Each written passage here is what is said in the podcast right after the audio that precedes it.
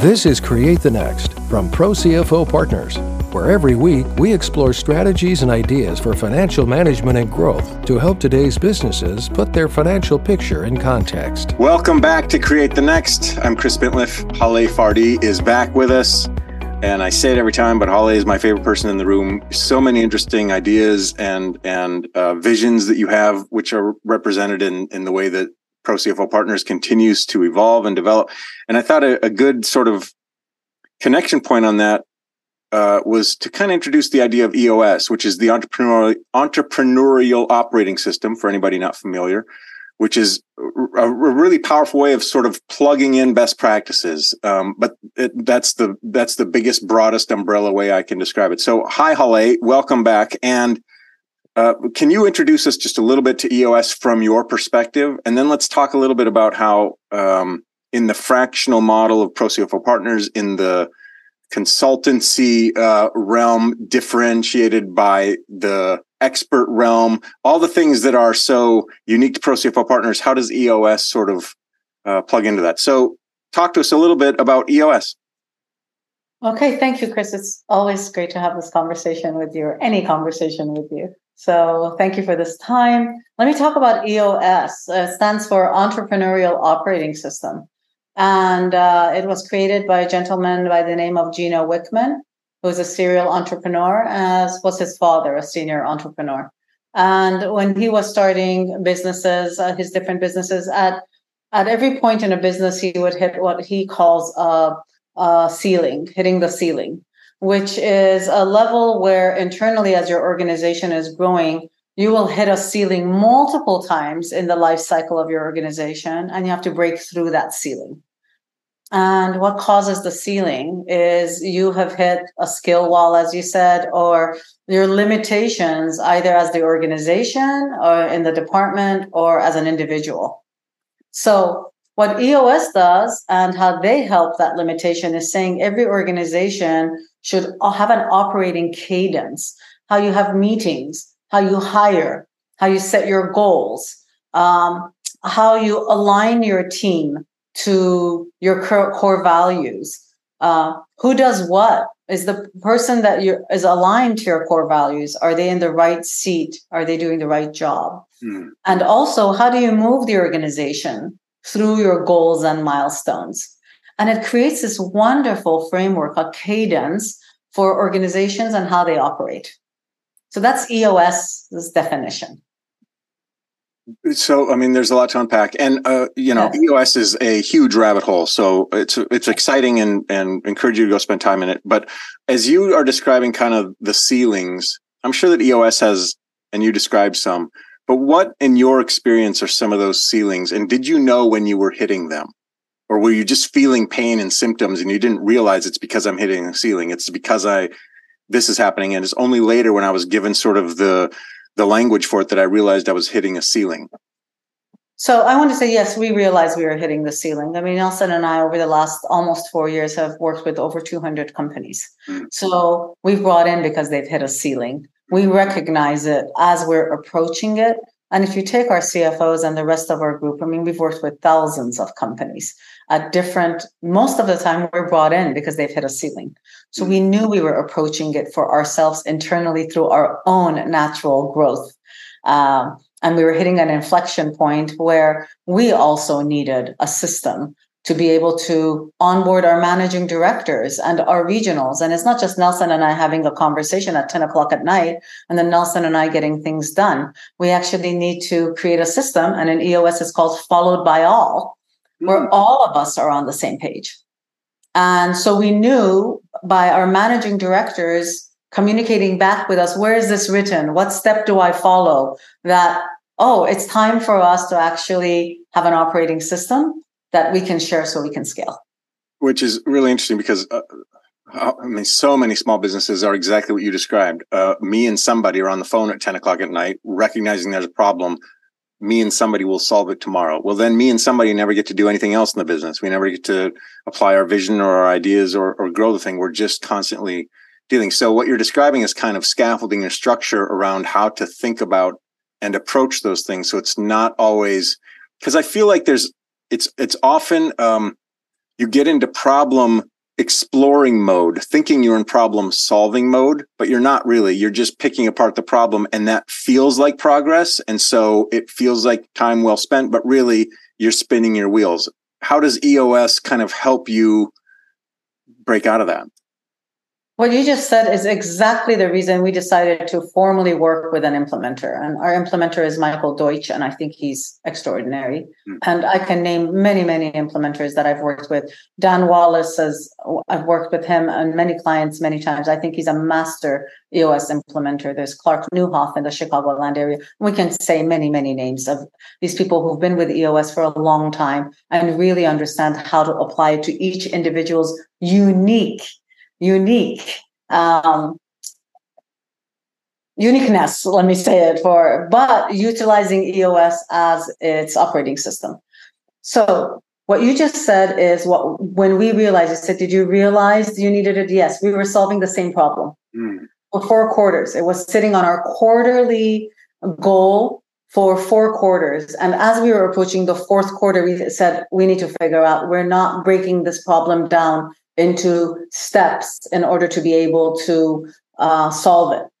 And what we've learned with Michael and EOS is that not only we have to get to like if if we need to hire four managing directors, we don't just say, okay, recruiter firm, hire four managing directors. What is a job description? So we actually are breaking it down into really identify what the role is and how do we communicate that role to the market? And we've made that a milestone. So once that part's done we're not saying well we're hiring the wrong managing directors. We've broken it down into actionable steps. And step by step we are moving towards that goal. So at the end of the fourth quarter it's solved rather than oh we still we still don't have the number that we wanted or we still don't have the right people in the right seats really briefly, can you describe what an implementer is and does, and and the sure. value that you've maybe uniquely you mentioned folks that you've really respected in that space, but what did they bring? What kind of mm, insight or ideas did they bring that were,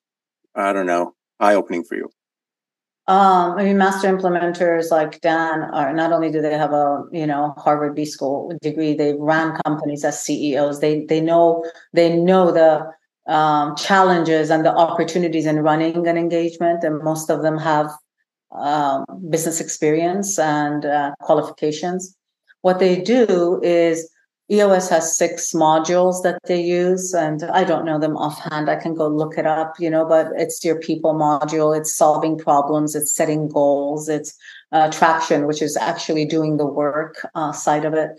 And what an implementer does is they say they can tell you they have a meeting cadence called a level 10 meeting cadence. So every every business has a meet, weekly meeting. But after that weekly meeting, either you're spending half the time solving one problem or you're it's uh we had a great weekend how was your holiday and the 50 minutes is done or the hour is filled. So what an implementer does is how do you use the cadence of an L10 meeting to move the business forward? So, of course, we have time allotted to start the meeting and segue, but it limits it. Okay, everybody, do a check in. Let's get in the room. Let's be present, but let's move to the next thing. And when we're talking about setting milestones for the quarter, in your weekly meeting, you're not unpacking each and every one of our goals for the quarter. Mm-hmm. You're saying I'm on track or off track. So it creates accountability to your team. Because if you're saying you're on track, by the end of the quarter, it should be done. And another, so the implementer helps you understand each one of these sections of an L10 meeting and how to use best practices and utilize them. We self implemented EOS for two years. The first year, it was greatly successful. We outgrew self implementing it. We mm. needed, we hit our skill wall, we hit the ceiling, and we needed someone to say, no, when you are doing EOS has something called IDS, which you do in every weekly meeting. It's identify a problem you want to use the team to help you solve, right? And we were IDSing, I don't know, opening up a new region.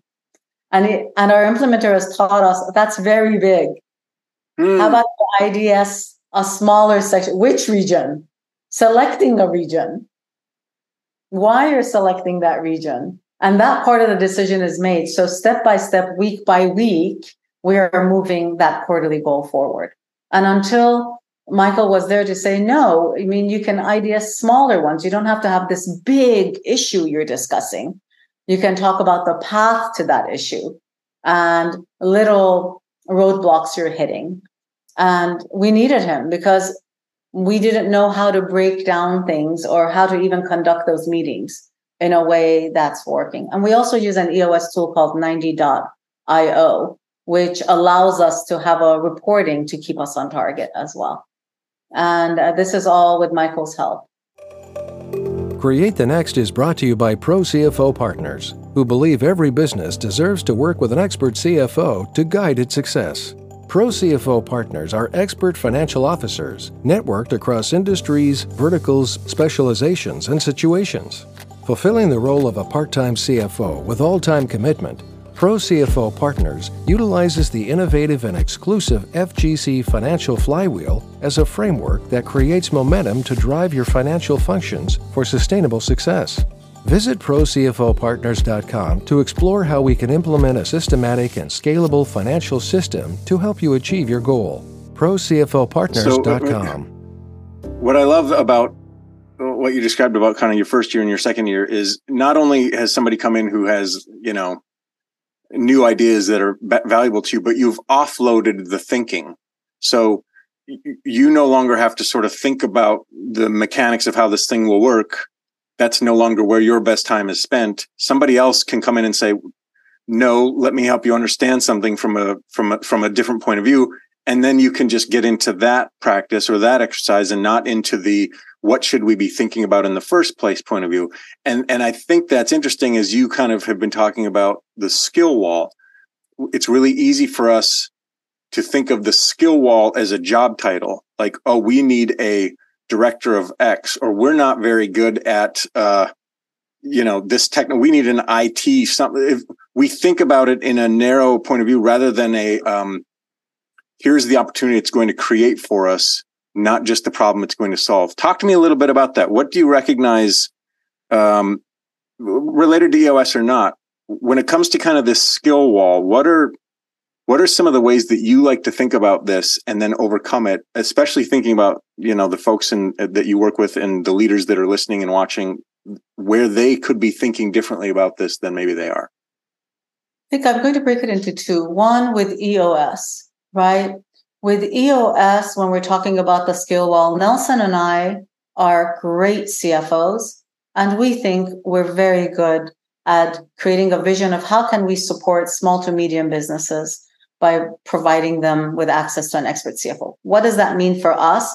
Means the expertise that CFOs of large organizations have. And truly small to medium business organizations couldn't afford one, didn't need a full-time one, yeah. right? Didn't want a full-time one. So we have built a team and we're able to provide that access to the small medium businesses. Great. We're also great CFOs. We we did that. I did it for 30 plus years, Nelson for a lot of years but we're not great COOs. We don't know how to run a business. We don't know how to run a business of 70 people, 80 people, soon to be 250 people. How do you scale it? What are the, so we know how to build financial systems. We don't know how to build operating systems. Mm. How do you scale? Where is it documented? How do you simply, the, the EOS is great about simplifying. How are you measuring it? How are you measuring operations? We can measure finance. We can build financial KPIs, right? But how do you do it when it comes to the operations of the system, when it comes to operations? And so on the EOS side, that skill wall for us was yes, as a CFO and as a president, I've had the role to run a multi, multi million dollar business, right? But I've never built one. Mm-hmm. I was running it. And EOS is allowing us to be able to build the structure to be able to continue to grow and look forward. Because and EOS is not the only one. There are many. There's the great game of business. There's many, many out there, and EOS talks about that. It says, but pick one. Mm. Because you can't say, you can't cherry pick. I'm going to cherry pick this. There can't be many companies, right? So for our operating system, we've chosen EOS because um, it fit actually very well into our own financial flywheel. And our financial growth system because it's a subset of that in many of our own flywheels as well. And, and now we're able to hand it over to our clients as well and say, you should work with an EOS implementer because we can give you all the finance. You don't have the right people in the right seat, and it's not our skill to tell you how to put the how to even assess the right people in the right seat. EOS has a component that does that. What is the second element or the flip side? As you said, there were two ways you wanted to approach it. One was from EOS. What's the other way that you like to think about that skill wall problem?